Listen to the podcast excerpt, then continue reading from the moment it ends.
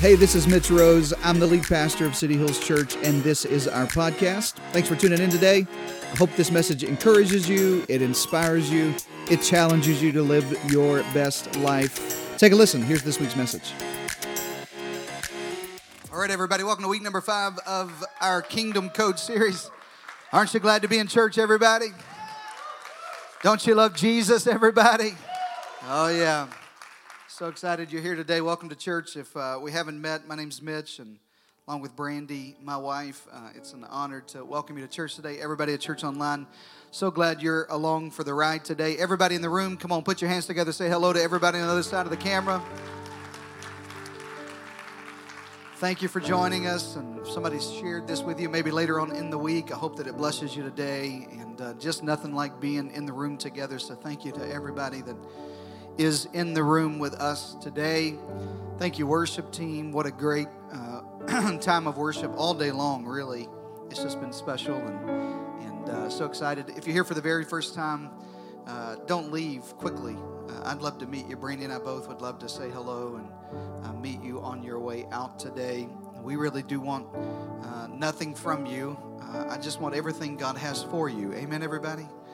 I don't want anything from you. I just want everything God has for you. And so uh, I hope that you feel that today.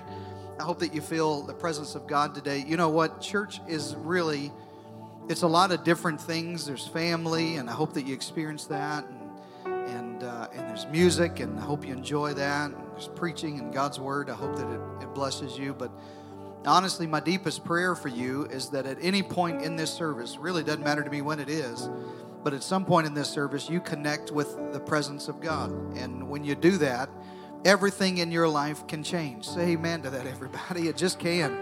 Everything in your life can be different, just a moment in the presence of God. And so I hope that if you haven't experienced that yet, that over the next half hour or so you will as we open God's Word together. Uh, and uh, I'm excited about that. I always like to tell you where we're going before I get into today's message. And so, we are in week five of a series we've called Kingdom Code. I rarely preach this long, except I'm about to tell you I'm going to do it again. but, anyways, I rarely preach a series this long. Uh, we take one topic and we sort of divide it up over the uh, course of a couple of weeks so that we can dive into what God would say to us. But uh, next week, I want to conclude this series, I guess, but it's kind of a standalone as well. I want to give you some vision next week. So we're calling next week in Vision Sunday. And if you want to know who we are and what we're all about, and if you call this place home and you want to know how you can get involved and what's happening next, and uh, just just all the steps that we are taking together as a church. I think it's important a few times a year that we just pause and remind ourselves of why we do what we do. Amen, everybody. If you don't if you don't have a plan for your life, you'll I, like to say it this way: there are people who live their lives shooting arrows at the wall, and then they and then they run to the wall and draw the bullseye. You know what I mean? And you never miss when you do it that way. But that's not God's best. God's best is God. You tell us what the bullseye is, and we're going to put our whole lives on that bullseye. We're going to go that way. Amen. And our church is designed like that. Our church is, is such that I don't want God to bless my ideas. I want to know what God's blessing, and I'll get in on what He's doing. And so next week we'll do that. And then the month of May is going to be an amazing time together. Uh, we have so many special things planned. Mother's Day's coming up May the 9th. And uh, I hope that you plan to be in church with your mama and your grandmama and your mama and them on Mother's Day. Bring them to church with you. Our team's already planning something so special and uh, for, for all moms and grandmothers and stepmoms and moms to be and it's just going to be a great day. And then uh, a few special things. And then at the end of the month of May, I'm actually jumping back into another six week series because uh, our small group season is wrapping up this week. How many of you were in a small group this past semester? Come on, everybody. Good, good, good. So good. I hope that you find family here. I hope that you, uh, small groups are the place where people know your name. And it's more than just a high five on Sunday, it's where people do life with you. And uh, I hope that you found that we kick off a new semester. We kind of take a pause in the month of May, and then uh, we, we kick off again at the end of the month, and uh, we have a summer semester, a six week summer semester that kicks off at the end of May. And I'm actually preaching a message series and, and helping write curriculum for our small groups for the summer. I want our whole church focused on one thing. So, what you get on Sunday is what you're going to get in small groups as well. And that is I'm kicking off a, a, a series uh, on the book of Proverbs. Uh, we're calling Masterclass. And the truth if we need anything else in this world today, we need wisdom. Come on, everybody, say amen. We need wisdom right now. This is a, a rocky time, and when things are shaking, I want to give you God's word that makes you unshakable. Say amen to that when everything's shaking all around you, I want you to be unshakable people. And so uh, uh, we're going to be preaching, diving in every year around the summer. Uh, we take a couple of books and we dive in deeper into those book studies. And so we'll be in the book of Proverbs for a little bit and in small groups. So it's going to be great. And then it's summer. It's hard to believe. Then it's summertime and all of y'all who've been praying for hot weather, listen, this is our last cold anything it's 90 something degrees this week. Close your mouths.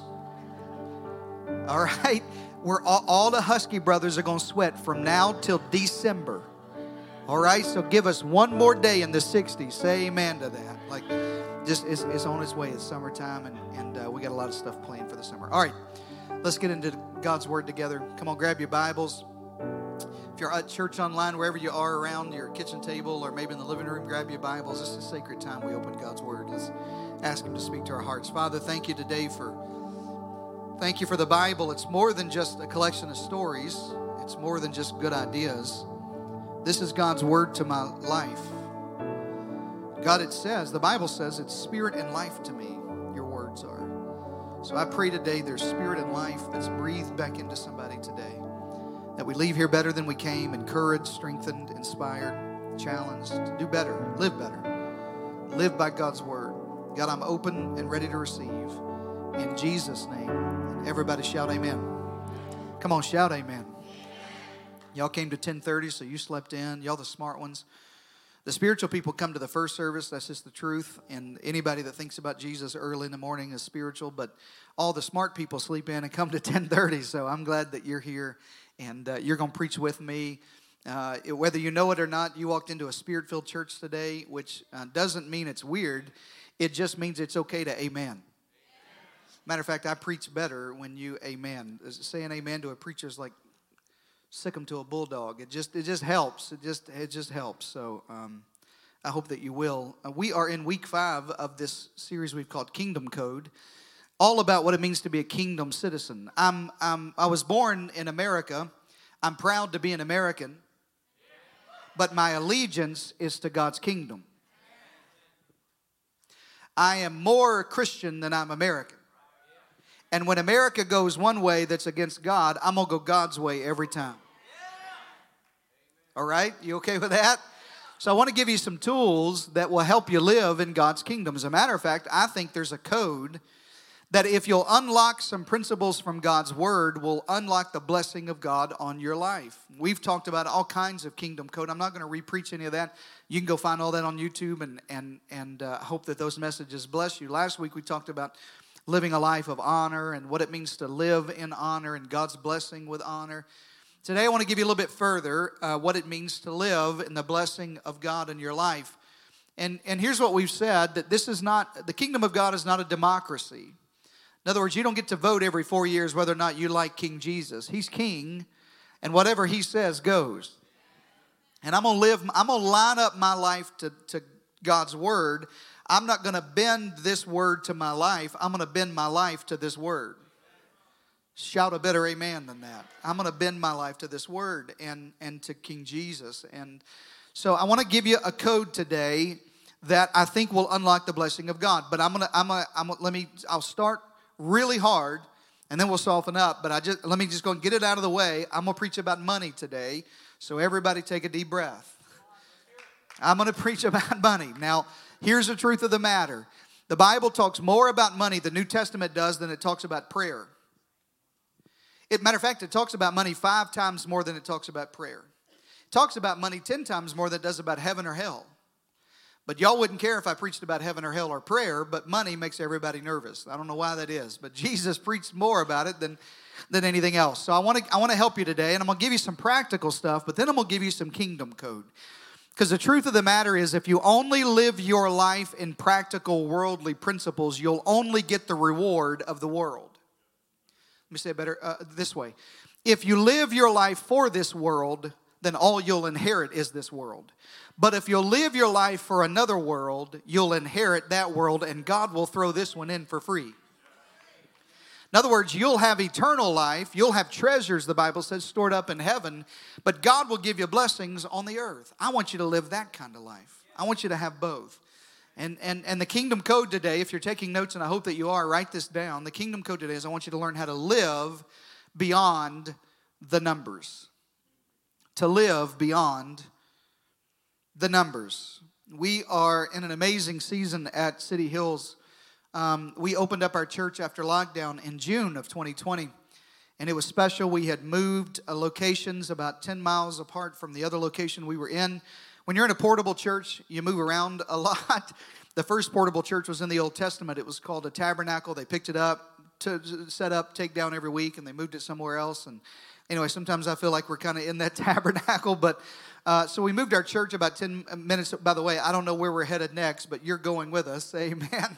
So uh, we moved our church about 10 miles away in June. Now, man, we had spent literally uh, t- tens of thousands of dollars, you know, relaunching. We needed a whole new, our venue is totally different than where we were. And, and, and we had to rebuild our team and, and just see who was coming back. And it was June and everybody was still, we didn't really know what, what was happening, but, but the state looked like it was opening up.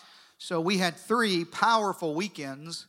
And then our godly mayor in San Antonio said we can't meet anymore. And so we went back online. And we did that until the end of August. And by the way, I went ahead and made a commitment at the end of August when we opened up for the second time that it really didn't matter what happens next. In Jesus' name, we're always going to have church together. Shout amen to Shout amen to that. I don't know if you believe it that way, but I do. I'm never again not having church. There's something about the gathering of God's people together. So, we've been back since August, and since doing that, it's been an amazing thing. Honestly, so many new faces. Every time people come back to City Hills who've been here maybe prior to the pandemic, their first sentence they always say to me, they said it on Easter this year when hundreds of people in the room said, uh, uh You know, it's amazing. That there's so many new faces and so many new people, and I love that. I love but honestly, we are in a season of rebuilding. It's a season of rebuilding. And the world is in a season of rebuilding. Now, this is not an end time message, but let me just slip a little end time. Uh, uh, is that okay with everybody if I kind of tell you where we are in the world?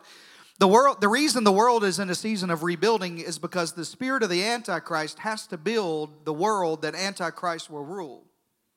Okay? So everything had to be torn down so that spirit of Antichrist could build it back up the way he wants to run it. All right, now that's spooky. You get chills and all that sort of stuff. This is not a spooky kind of church. Because listen to me, here's the better news. The better news is some stuff happened in the church where all of that casual Christianity kind of got swept away, and we're rebuilding a powerful, godly, passionate army of people who are going to see revival until Jesus comes back. Shout a better amen. So we're rebuilding, and so many new people, and so I just love it. I want you to keep bringing people and family, friends, neighbors, coworkers. We're looking for what's next in our church, and it's really been a season of remarkable generosity. We've given away tens of thousands. We gave away more to missions last year without church together than we did the last four years when we had church. Let me tell you that again. We gave away more money last year to missions, outreach, serving people, feeding people, helping people, building churches, planting churches, feeding hungry people, serving the lost, digging what we did more in a year we didn't meet for seven months than we did the other four years we did meet. You're a remarkable church. You really are a generous church, and we have lived this season of generosity. And I just want to keep preaching to you about this generosity. I want you to keep living this because I think it unlocks something supernatural. Matter of fact, I believe in God's word. If you and I will live this principle of beyond the numbers, that God has more blessing for us on the way. I think in your life, you're about to walk in to the best, most prosperous, blessed season you've ever had in Jesus' name. Shout amen to that. I felt that right now. Did anybody else feel that? Who needs a job? I, would you be bold enough to say, I need a better job? Raise your hand right now. In Jesus' name, Father, I'm believing in Jesus' name that what's next is better than what left. That the door that closed on their life, in Jesus' name, it was not for them, not meant for them, but what's ahead of them is the best they've ever walked in favor and blessing in Jesus' name. Shout amen to that. I believe that. I really do believe that. Now, you can be poor and sad and all you want to, but this is not that kind of church. This is the kind of church that believes the best is yet to come. With God, the best is always yet to come. But you got to be able to see beyond the numbers. The truth of the matter is, I think most people are generous.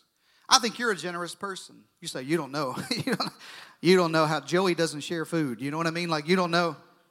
Anybody? Friends? Anybody? A few of us? Sinners? Yeah. Joey doesn't share food. Um, I, I'm stingy.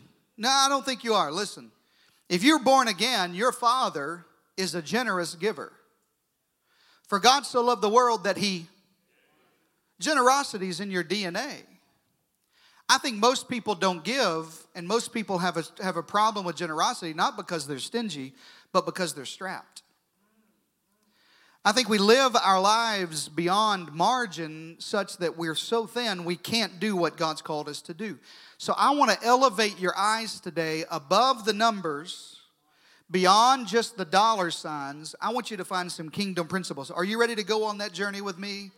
1 Timothy 6 says it like this that people who want to get rich, people who are all about the numbers, people who just worry about money fall into about five or six terrible things temptation, a trap, foolish and harmful desires, ruin, destruction. I thought I'd start with something real positive. Like people who only chase money, this is the kind of life you can look for. Verse 10 You've heard this misquoted all your life, but the Bible says it like this For the love of money is the root of all kinds of evil. Money's not the root of evil, loving money is the root of evil. God, matter of fact, God provided all, everything in your life for you to live a blessed life. It's when you, it's not, God doesn't mind you having money. God doesn't want money to have you. That was better than you, amen. God doesn't mind you having stuff. God just wants you to leverage all the stuff He gave you for eternal good. God wants you to make a difference with your life. You weren't just meant to take, you're meant to be a giver because you're the child of the Most High God who's a giver, who's generous. Say amen to that. Who's generous, he gives. The love of money is the root of all kind of evil. Some people who live their lives only by the numbers have wandered from the faith, lost. And they live their lives in many grief. And I don't want you to live this way. I want you to live, I want you to get out of this pattern of just following the numbers. I want you to follow something. I want you to see in the kingdom there's a supernatural way to see. I want you to, I, I, prayed for you this morning that God would open supernaturally your eyes to see bigger than what's on, on paper and what's on your bank account and, and just about numbers. And I want you to see supernatural principle that God has for your life. Now, numbers are important. And when I do premarital counseling. I do a little bit of that. I try not to. I try to make our staff do all that, but uh, um, they just got married. So anyway, uh, but uh, uh, when, when we do it, we you talk about money because if you've been married for six years or sixty years, you know this: nothing fights like money fights. Right? Nothing will make you fight like money will make you fight. And so I always ask. You know, we do this. Uh, there, there's a there, uh, you know a, guide that we use and a a survey we take, an assessment we take is premarital counseling.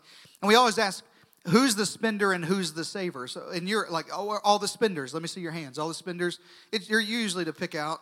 Y'all got bling on and whatnot, and you know. Where's all the savers at? Where's all, yeah. Yeah, you're wearing the same shoes you wore in high school. You know what I mean? You still got that old ratty shirt you've been wearing this whole time. She's been trying to buy you a new shirt, and you just, no, this one's good. It's fine. Don't worry about it. I've always been a saver, and, and sometimes there's there's uh, two, you know two spenders that you're in trouble if you married that, and then and then sometimes there's two savers. Brandon and I are kind of both savers, but but I've really been a, a saver all my life. I, I grew up going to church camp in the summer, and my mama would would put my church camp money in my blue jeans every day, and partly she did that so that I would change my pants every day and put on new pants anyway, but because I knew they were new money but uh, she didn't want me to overspend. But what she didn't know was I've been, I was I was saving all along. I was gaming the system because I would make my buddies. I would pretend I didn't have no money. I wasn't always saved. I, I mean, it was church camp, but brother, a lie, okay? So I would act like I didn't have no money, and my buddy would pay for, at the concession stand, and then I would keep my money and I'd go home and I'd make money from youth camp, and I wouldn't tell my mama. And then I'd show up at Walmart because we weren't bougie like Target. We were Walmart kind of people. And I'd show up at Walmart and I had money to buy a toy. And mom would be like, How'd you get money? Don't worry about it. I got what I got, okay? don't, don't. Always been a saver. And you can look at your finances just in spending and saving. And there's and, and honestly, there's value to that. I'm gonna give you five practical, if you just look at the numbers, if, if you just were to go to a financial planner or financial coach, they tell you there's five things that, that all your money circles around. I'll give them to you really quickly. Number one is earning. Write this down. Earning. It's, it's how much money. If you don't have any money that you're making, you can't have any money to manage. Right? That makes sense? So if you're in your 20s, let me just encourage you. Um, you need to get out of your mama's basement and play in Fortnite and get a job. Don't just look straight ahead. Don't don't don't actually hit your 20 something. Just look right at me. You can get a job. I just heard in Central Texas there are more people looking there are more people looking for employer uh, employees than are looking for jobs. In other words, there's more jobs than people to fill them. So if the actual numbers were correct in Central Texas, we actually, we have a negative unemployment rate because there's more opportunity. And Matter of fact, I was with someone the other day who said we have to adjust our hours not because we don't have the business, but because we don't have the workers to fill the slots. Look at me. Get a job. Some of y'all have never read the book of Job in this book because y'all think it's about working. Get a job. You got to earn something to be able to do something. Say amen. All right, you, you got you got to have it. But earnings not all there is. Uh, if you just went to, if you just about the numbers, there's spending. That's the second category. It's money going out. I got money coming in. I got money going out. Most studies say somewhere around 90% of Americans don't live by a budget. You just spend and hope it works out. Come on, you just back in the day we used to call the bank and get our bank account uh, uh, balance. Are you with me on this? You'd call three or four times a day, just making sure. Back in the day, you used to be able to float checks. Where, where y'all, where, where we at, people? Y'all know how that, yeah, back in the back. I, am with you, brother. We'd, we'd, you write a check here knowing I had two or three days to chase it over there. It, y'all wasn't poor like I was. And, and, and we don't live by a budget, and so, and, and, and so you end up just spending more. And, and if, you, if you just look at the numbers, it's just money coming in, money going out. The third thing, if you just went to a financial planner, they tell you to save. Saving is number three. It's saving. The Bible talks about saving. Nothing wrong. Proverbs 21 says the fool spends all that he has. Nothing wrong with saving. You, you can't live in freedom. I, I, I recently, in, in preparing for this message, I read that the average American lives on 136% of their income. In case you're not good with numbers, that's spending more than you take, more than I have. You don't have any room to save because we're living on 36% more than we actually make. So, so you need to save. You need to, you need to save for a purpose. You need to save for a rainy day. You need to have a thousand dollar emergency fund. You need to have three months of expenses. Are you with me, everybody? Like if you just live by the numbers, the fourth one's investing. There's, I'm just giving you the practical. If you were just going to a financial seminar today, and Dave Ramsey was up here, and and and then uh, just investing uh, your money, and and this is really when money starts to get fun. If you're just living by the numbers Money gets fun at investing because you get to set money aside for the purpose of growing so that it blesses you in the future. And, and if you start early enough, honestly, time becomes your friend. It's on your side. I read that the average car payment in America is $484 a month. And if you would keep that old car that you got that's paid off and you would put $484 a month in the bank when you're 25, with the average rate of return currently and over the last two decades, you would have $5 million to your name when you're 65. If you invested that car payment at 25 until 65, you'd have $5 million. Nothing wrong with investing. Ain't nothing wrong with $5 million. Come on, somebody. So just decide if you want that new F 150 or not. I'm, just, I'm not telling you either way. I'm just, just, if you just live by the numbers. And the last one, if you only live by the numbers, is giving. I'm just giving you the world's way if you just live by the numbers, it's giving. And it's a crucial part of giving. I, I read that the average American gives 3% of their income to charity.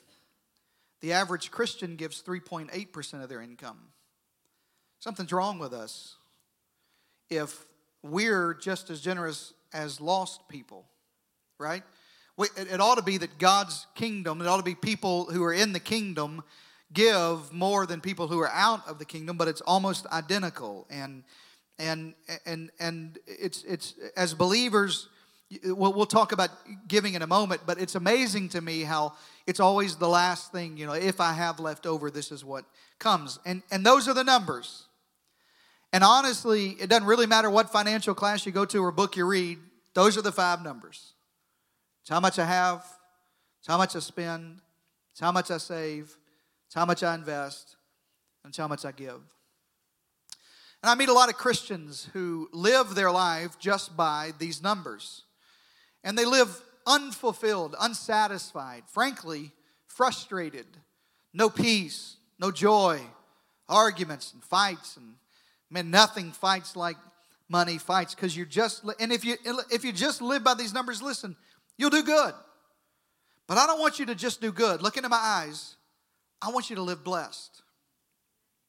And I know people who do good but aren't blessed. And I know people who have a lot but their soul is bankrupt. And I know people who have big houses and nice cars and the, the numbers line up, but when they lay their head down at night, they have to take pills to sleep. Because God designed you, God designed me to live beyond the numbers. I think there's some principles, not just financial principles, there's some supernatural kingdom principles that if you'll live, will really give you the supernatural kind of life that God wants to give you, the blessed life that God wants you to live. That kingdom citizen principle. And I, I want to raise an army of kingdom citizens who don't just live by whatever the world says. Well, if you'll save this and you'll invest that, if you'll just figure out how you earn, I don't want you to just live by the numbers. I want you to live beyond the numbers. Are you there, everybody? Because the truth is, our life by the numbers looks like Haggai. Haggai, you probably never read this in the Bible. Haggai is a small little book in the Old Testament. He's a minor prophet. He's only called a minor prophet because his book is really small. But Haggai 1 and 5 says it like this Now, this is what the Lord Almighty says Give careful thought to your ways. In other words, sit down and look at your life and think, if what I'm, is what I'm doing working? And this is where I find a lot of Christians, not y'all, but in first service. You've planted much, but harvested little. You eat, but you never have enough. You drink, never have your fill. Put on clothes, can't ever get warm. Earn wages, put them in a purse with a hole in it. Now, I know that sounds all prophetic, but look into my eyes. It's the way most of us live our lives. I'm working 80 hours a week. Why can't we get ahead? I feel like I'm, I'm given, I went to school for six years to get a master's degree, or I squeezed an associate's degree into four years, or whatever it is you did. And I thought I'd be further now. I'm 50, I'm 60. We started a business. And I'm trying to live by the numbers, the earning, spending, saving, investing. I, I'm trying to just live by the numbers, but when I do, I feel like I'm dressing, but I'm never warm. I'm eating, but I'm never full. I'm drinking, but I can't have enough. And I'm putting money in a purse with a hole in it. And Haggai said, This is how your life is if you just live by the numbers. If it's just about numbers. Then verse 7 says, This is what the Lord says give careful thought to your ways think about something more. I want to give you five kingdom principles that are beyond the numbers. I want you to I want you to be kingdom citizens that live beyond the numbers. Are you ready for it? Are you ready for it? Number 1, write this in your notes. I want you to live your life with calling versus compensation. With calling versus compensation. In lieu of chasing how much money you can make, What if you chased God's perfect plan for your life? Instead of waking up on Monday morning thinking, How can I get ahead in this life? What if you woke up tomorrow morning and said, How can I make a difference in this world? Instead of, instead of just taking the next job that they offer you because it's $2 an hour more than the other job that you had, what if you looked at your life and said, God, I want to know what you've called me to do, and I'm going to give my life to my calling and not just my paycheck? I want you, kingdom citizens, live in calling and not compensation. It, it, it, it's, it's not really, it has nothing to do with honestly how much I make, even if it's less than I could have made. I want to chase God's calling on my life. Are you there? Say amen. Brandon I've walked this out for the last five years. I'm not telling you this for pity. I'm just telling you, I'm living this kingdom principle and watching the blessing of God over my life. 15 years ago, I made more money than I make today. Now, I don't think it's supposed to work that way. I think it's supposed to work the opposite. But we left a ton of security and what we thought was the right thing, and we left compensation because we knew that we knew that God had called us to do something else. And God's going to take care. And I look around my life, and I'm going to be honest with you, when I lay my head down at night, it's sleeping better because of calling more than compensation.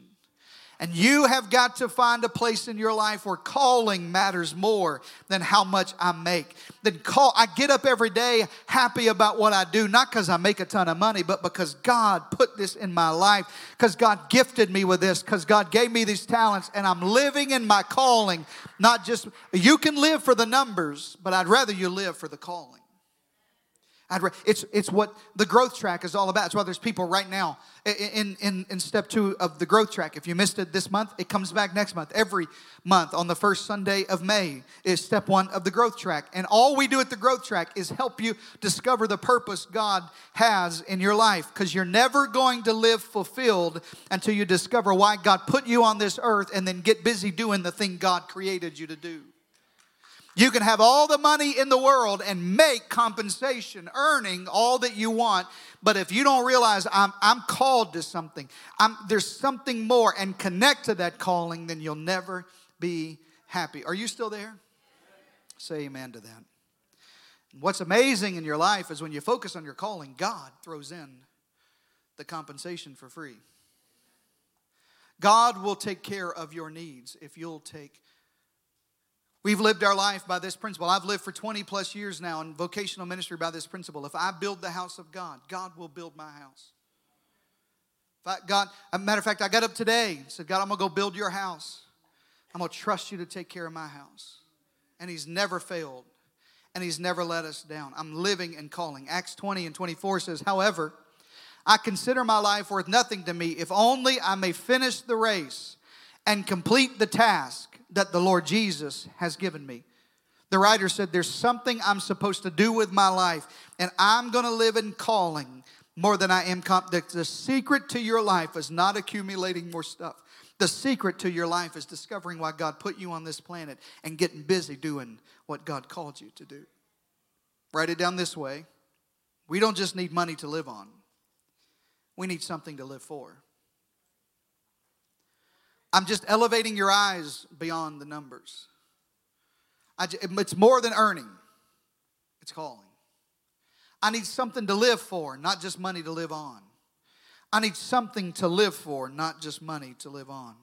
It's why this church is full of people. It's why I love City Hills Church. Why I'd come here even if I didn't work here. I love the people here because people from all walks of life this morning were holding doors for you. And they're teaching your children about Jesus right now. And they made coffee and they set out pastries. And they were here at 6:30 this morning and they were here at 5 o'clock last night setting up our entire church and all of our environments. And they're gonna stay an hour after church today to tear it down and they're gonna load it into trailers and they're perfecting their craft as musicians and they show up to rehearsal as singers and they cleaned every seat here and they cleaned the bathrooms and they cleaned our kids' rooms and they handed you a worship guide and high fived you on your way in, not because we paid them a dime, but because calling matters more than compensation. Shout amen to that. Calling. I just I want I just want you to live above just the numbers. I want you to live in call. I want you to find your calling. Make it your life's mission. Let me help. Let our church come alongside you and help discover calling. Number two, if you're going to live, it's not just earning, it's calling. The second financial principle was spending, but it's it, you. If you just live in spending, it's always going, you're only going to reap the reward of the world. But I want you to reap supernatural reward. The second kingdom principle is contentment versus consumerism. Contentment instead of cons- consumerism is just what I spend. I need more. We are in a world that wants more and more and more, and it's troubling, honestly. It's permeated every area of our society that we, we live in a culture of more. I want more. I got, I got this, but I want that. I got a house, but I want that house. I got this car, but I want that car. I got this wife, but I want that wife more. It's just more. It's just more. I, I, just you can't ever be content with what you have. And i know it's boring and i know it's archaic but i got to tell you the secret to peace in your life is contentment with what you have. That's why jesus said it like this in luke 12 don't always be wishing for what you don't have. Real life and real living are not related to how rich you are. In fact some of the happiest people on the planet are the people with the least. If you don't believe me, go on a missions trip with us soon. You'll, you'll go to countries where people have absolutely nothing and they're full of joy. You'll find kids in a dirt floor with a stick and a rock and no shoes, and they're smiling from ear to ear. And you have two iPads, an iPhone 12, and two Xboxes, and can't find joy in anything in your life. Because contentment is better than consuming having a lot, being happy with what I have. Philippians 4 and 12 says, Paul would write to the church and he, he said, I know what it's like to be in need, and I know what it is to have a lot.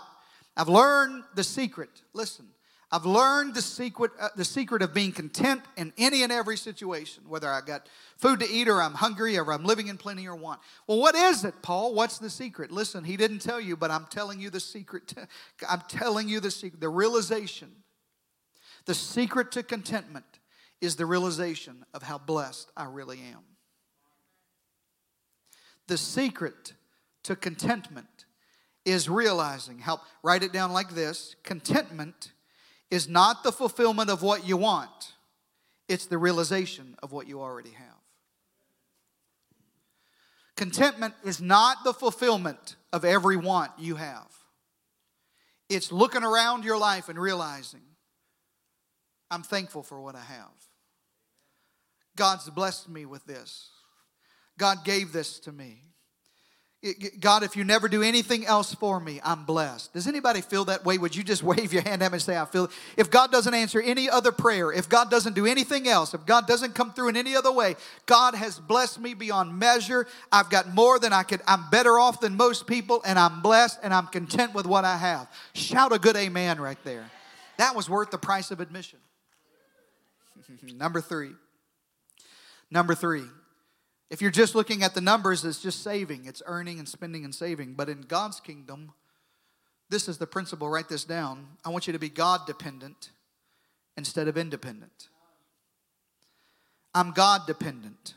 Saving says I'm independent. I can save for a rainy day. And saving is biblical, and you ought to. But the reality is listen, you got to be sure you're staying God dependent, even though you can take care of yourself. You realize my trust, my hope, my dependency is not in my savings account. My trust, my hope, my dependency is not in my ability. I'm God dependent. Savings doesn't insulate you from the possibility of trouble. Ask Bernie Madoff. 82 years old, died in a prison cell alone last week after his son Mark committed suicide five years ago. After his wife left him, his other son hasn't spoken to him. He, the largest Ponzi scheme in American history, $65 billion. And he died alone in a cold six by six. Because it doesn't matter what you can do, it matters what God can do. Money doesn't insulate me from trouble. It doesn't insulate me from Proverbs 18:11. This is why I'm preaching a whole series on book of Proverbs because we need wisdom like this. Proverbs 18:11 says, "The wealth of the rich is their fortified city." Now watch it. They imagine that their wealth is a wall too high to scale. The problem is, it's imaginary. When I was growing up, I was afraid of the dark, whatever. And so I would keep my covers over my head. And true story, I'd keep my covers over my head and I'd cover my eyes and I'd just leave a little hole so I could breathe. You just come into my room. It's not like I was on a CPAP at five years old. Just. I don't know what I thought the covers over my eyes was going to protect, honestly, but I felt like I was insulated from every monster and devil out there. But it didn't protect me from anything, it was a false sense of security. And the Bible says the rich look at their wealth like they imagine it's, an, it's a wall that's impenetrable until you lose it. And I don't want you to just be so independent that you decide, I don't need anything else. I don't need anybody. I don't even need God. I'm taking care of me. Listen to me. It doesn't matter how much you get or accumulate in this world. You cannot live your life independent from God. I need God for the very breath I breathe. I need Him for the next step I take. I need Him for every decision. I need Him to be a good father. I need Him to be a good husband. He's my provider, my helper, my strength, my strong tower. I'm not depending on me, I'm depending on God. Shout amen to that. I thought I was in here by myself. The most generous people in America are the poorest. True story. True story. The more, the more, the more uh, income goes up, the less people give, percentage wise, in America. Why? Because poor, poor people know, well, I don't have enough anyway. Why would I trust this? I might as well give this away to help somebody else. I've always said it like this if it's not enough to meet your need, it's probably the seed God put in your hand to, to, to plant for somebody else. But but the, the more income I have, the less people give. The percentage of giving goes up, the poorer you are. The top givers in America, percentage wise, make the bottom 50% of all the income. Why? Because I'm not independent. I, I know I need help. Proverbs 30. I love how Solomon says it like this He says, Don't give me poverty and don't give me riches. Just give me what I need. Because if I have too much, I may disown you and say, Who is the Lord? And if I don't have enough, I may steal and dishonor the Lord. So Solomon said, by the way, the wealthiest man that's ever lived, Solomon said, You know what, God? You know what I need most? I need my daily bread from you. I, I need, I, I want to be God dependent. I want to live beyond. Write it down like this. I got to keep going. I will not trust in riches, but I'll trust in him who richly provides. I will not trust in riches. I'll trust in him who richly provides.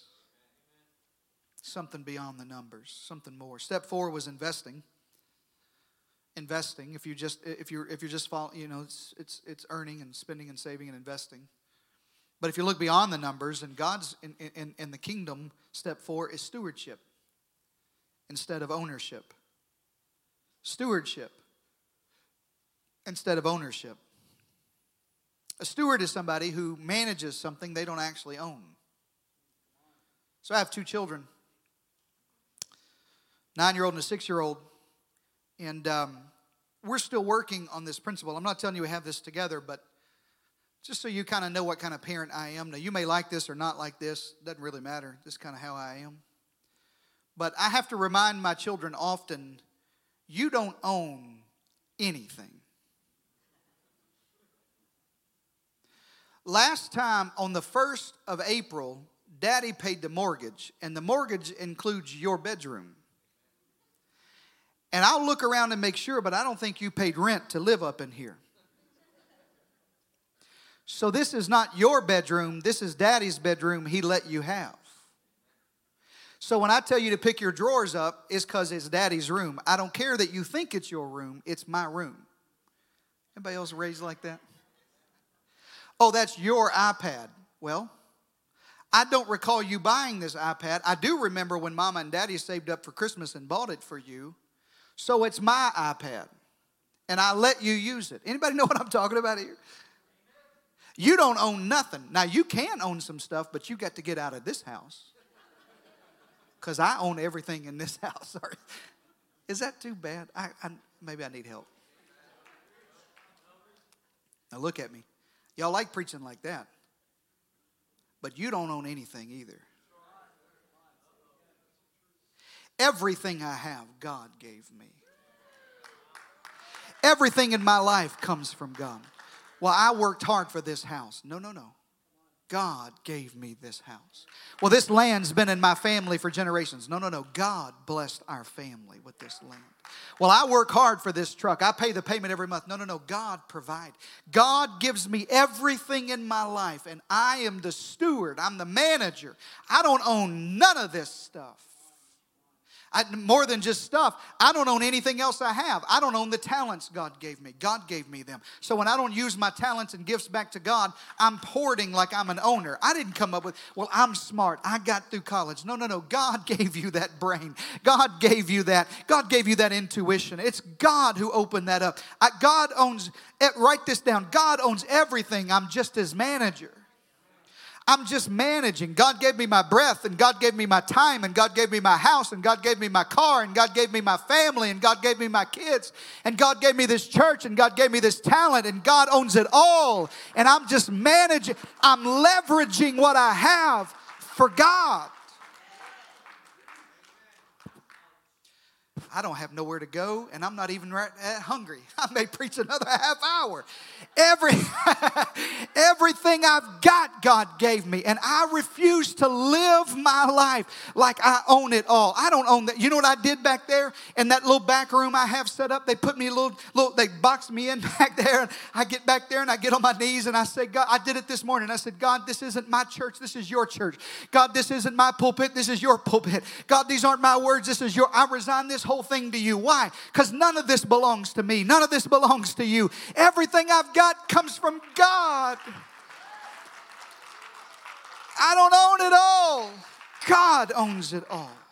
Now, listen, if you'll live your life like God owns it all, the crazy thing about the kingdom is God, if you'll steward it well, God will give you more to steward. 1 Timothy 6 17 says, Command those who are rich in this world. Don't be arrogant. Don't put your hope in this. Put your hope in God. God provides everything for my enjoyment.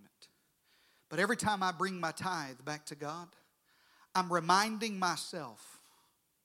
Every time I bring my tithe to God, I'm reminding myself, I didn't do this. God gave me this paycheck and the first 10% is God's. Matter of fact, he said it's holy to the Lord. You just you read it for yourself. He said it's holy for the to, to the Lord. And so why would I steal from God? Malachi 3 and 10 says, Bring the whole tithe into the storehouse, that better word is church, that they may be food in my house. Everything I have comes from God. So I don't mind putting God first. And when I put God first in my tithing, the first every dollar we make, so so help me God. Brandy knows this is true for the last 20 almost 21 years now. Every dollar comes into our house, the first 10% belongs to God. Why? I return it to God. Why? Because I can do more with a blessed 90% than I can with a cursed 100%. I, I get I bring it so that God, because I didn't, I didn't earn it. God blessed me with this. God gave this to me. And then, and then financial planners would tell you the last thing's giving. It's always interesting, the last thing's giving. It's not the last thing. Tithing says it's the first. But here, let me give you the last principle and then we'll pray. It's more than just giving. The reason why I can preach to you confidently about this, the reason why Jesus preached five times more about money than he did about prayer, is because God knows best that generosity is better than misery. Generosity. The opposite of a generous person is a miser. Same word we get misery from. Most miserable people I know are stingy. They don't live their lives generous. Acts 20 35, the Lord Jesus himself said, it is more blessed to give than to receive. Now, before you think, well, church is all about money, and I came today and somebody shared this with me all about money, it's not all about money. Matter of fact, generosity is the way of life. It's not just the way I give. Generosity is about realizing I'm called to more than just compensation. Generosity is about living my life for calling and for others. Generosity is about stewarding everything God gave me. generosity is about being God dependent, not independent. Generosity is about being content with all that I have. Generosity is about making a difference. Heard a story, true story. A lady in a fast food line, and, and her church, like ours, hands out these little cards. We call them acts of kindness. We don't call them random acts of kindness. Why would you be random with it? I'm purposeful with my kindness. anyway, these little cards. True story. We've we've had these for five years. These have always been present. In this um, true story, this woman um, is in the fast food line, little fast food restaurant, and the car in front of her pays for her meal. Um, she just, you know, t- tells the cashier, "Hey, whatever she, whatever the, you know that car got, I just put it on my tab and I'll pay for it. Seven dollars. True story. Seven dollars.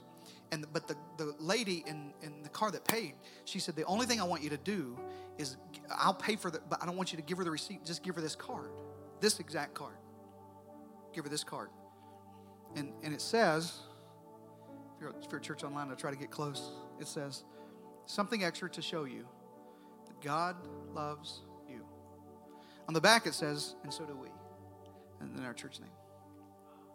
And she said, she said, uh, this all I want you to do is just give it to her. You don't have to tell her anything. Uh, do you want me to tell her who it is? No, no, no, don't tell her who it is. Don't tell, uh, do you know her? I don't know her. I just want, I'll pay her $7 and you give her this card. True story. So she she gives her the card. The lady in the drive-through says, "These people paid for your meal, but they told me to give you this card." She goes home. She finds the church number on the back. There's our web address and Google's and finds the church number and she tells who uh, answers the phone. She said, "I, I don't know. I don't know if you can find this person." She said, "I got their license plate number." we don't keep your license plate number. That'd be weird. She said, I don't even know how to find them. But could you tell them today they saved my life? That um, I had wrote my suicide note out at home. And I came to this little fast food place to eat my last meal. And I was going to go I was going to go home and it was over. And somebody handed me this little card that said that God loves me and somebody else in this world does. And I decided if that was true, that today wouldn't be the day. Now, listen. I want you to live your life. You make a difference. It's more than money, it's more than giving, it's more than envelopes. It's more than buildings and it's, it's, this is about people. I just want you to live generous. And when you do, you change the world. Now, you could live all about you, all about the numbers, all about what I have. The truth of the matter, last thing, and I'll pray for you. Truth of the matter is, God blesses me. Write this down. God blesses me with more than I need so that I can be a blessing.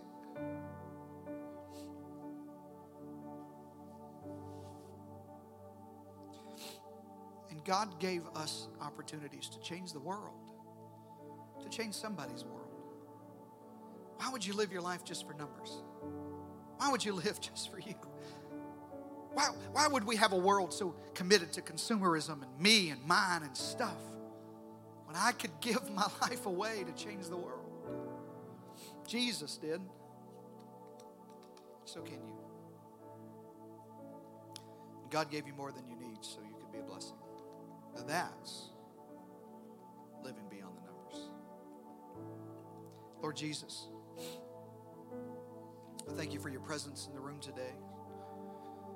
I thank you that um, since early this morning when Dream Team was here setting up, I felt the presence of the Lord, worship, first service. Even now, I feel the presence of God.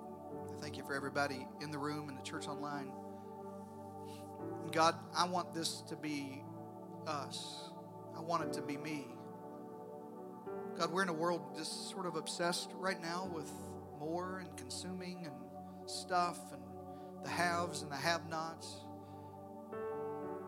God, I want this to be an army of people who live for others, live beyond myself, who realize I'm content with what I've got. I don't have to consume anymore. Who realize I don't have to get up tomorrow for a paycheck.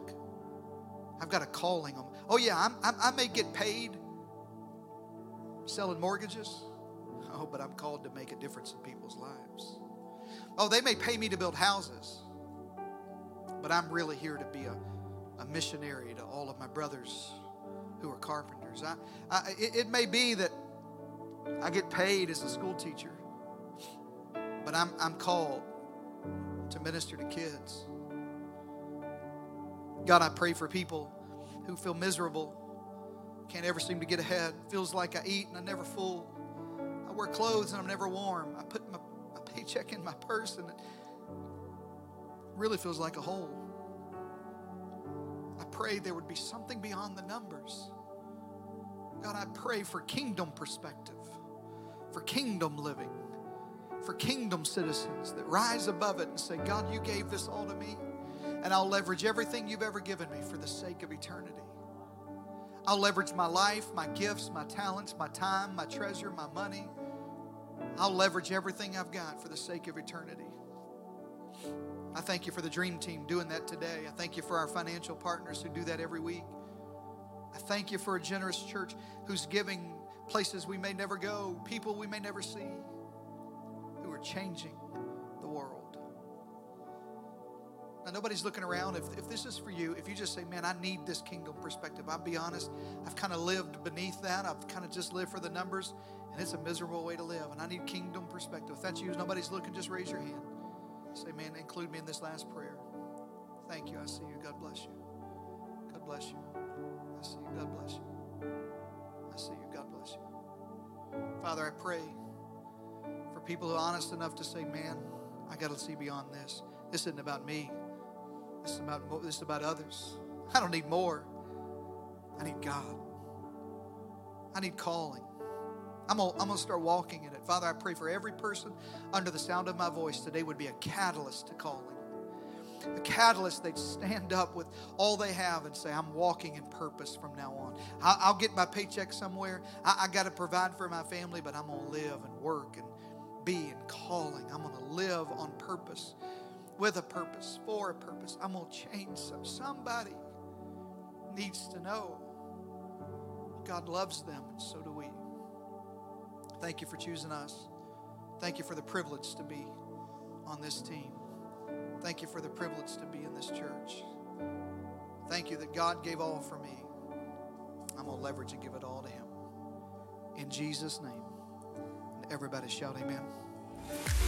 Thank you for joining us today, and a special thanks to those of you who give generously to this ministry. You know, it's because of you that we're able not only to bring this message to you, but we're able to offer hope and life to the San Antonio Hill Country and beyond. So if you'd like to give today, you can visit cityhillstx.com right now. And if this message blessed you, why don't you click subscribe or share this message with your friends uh, on your socials?